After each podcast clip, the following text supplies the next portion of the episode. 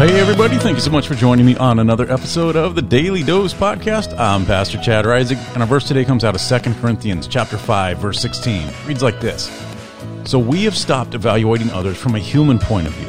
At one time, we thought of Christ merely from a human point of view, and how differently we know him now. Have you ever assumed something about someone and it turned out to be false? If you just answered no, you're either dead or lying. And if you're dead, I'm really not sure how you're listening to this, but I digress. We may think we have the ability to read people, but in reality, we're not actually very good at it. Here's an example. There was an older couple who began visiting a church quite some time ago. He was dressed in a three piece suit, and she was dressed in a very nice pantsuit with a brooch on her lapel. Yet here they were in the midst of a church where dress was mostly casual, with contemporary praise music and a preacher who didn't preach your typical three point sermon.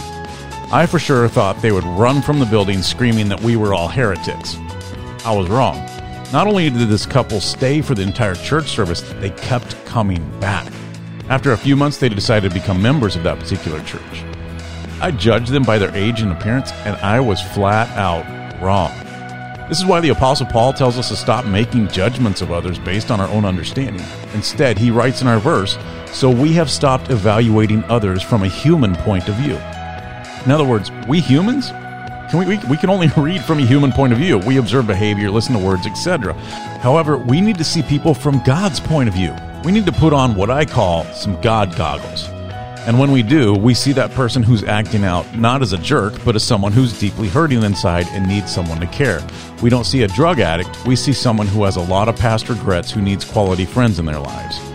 We don't see someone who jumps from one relationship to another, we see someone who is desperately seeking love. In short, when we see them from God's point of view, things are different.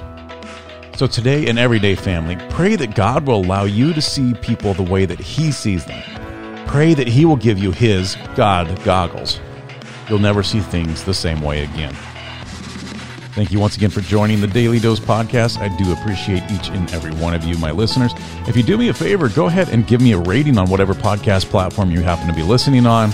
I always shoot for that five stars. Leave me a comment. And then, in addition, if you'd also do me a huge favor, share this podcast with your friends and family out on social media. You can email the link, whatever it happens to be. I would love to have others along for the journey as well.